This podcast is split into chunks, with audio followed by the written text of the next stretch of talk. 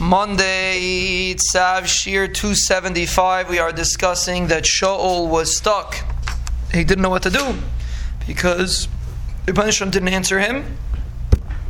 And his only option was to go to a Balas Oiv, like we will see. And technically, it was Aser. The question of was it considered an Avera? Um, some say it was a um, Pikuach Nefesh. That's he was able to do it. Right, it's not uh, kishuf is deiche pikuach uh, nefesh is deiche kishuf, but upon him he went to the balas. It doesn't say Chazal had a tain on on him that he did something wrong by going to balas. It doesn't say that it was a um, a, a he got punished for it. So it could be it was pasha pikuach nefesh. Search for me a woman that is a balas oiv. Why did it have to be a woman? Because the the pasuk says mechashef For those that are learning Yivamis, it's a Gemara Yivamis. Those that are not learning Yivamis, it's also a Gemara Yivamis.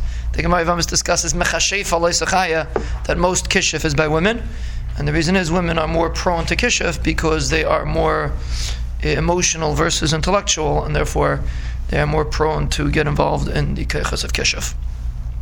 So he said, "Find for me a Ashes balas oive I will go to her. Ve'edu I will ask her what to do." And we'll see what he wanted to do by the balas oiv. There is an Ashes balas oiv in the city of Ein Dar. Now, this Ashes balas oiv wasn't just a random lady.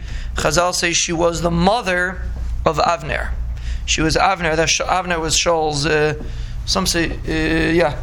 Istoi shel the Chaimas Anach brings uh, uh, from the Pirkei de Belazar the mother of Avner. So that's how they were able to track her down because he had an in with her, because Avner was his general.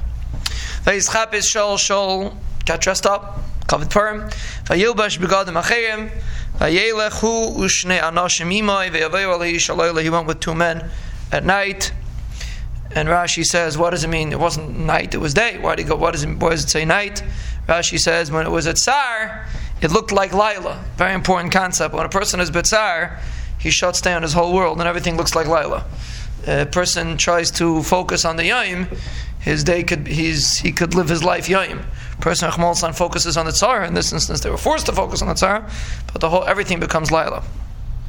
So they came Laila v'yomru kosamina li ba'oiv ba'oiv v'halili esa sha'omer So the way Oiv worked was they used to bring up a mace. So she, he said, "Do me kishuf with Oiv, and bring me bring me up the one that I'm asking you." So Vataymer ha'isha elav hine atayadata esis asa shal asher hichris es ha'evis as yadayim min haaretz.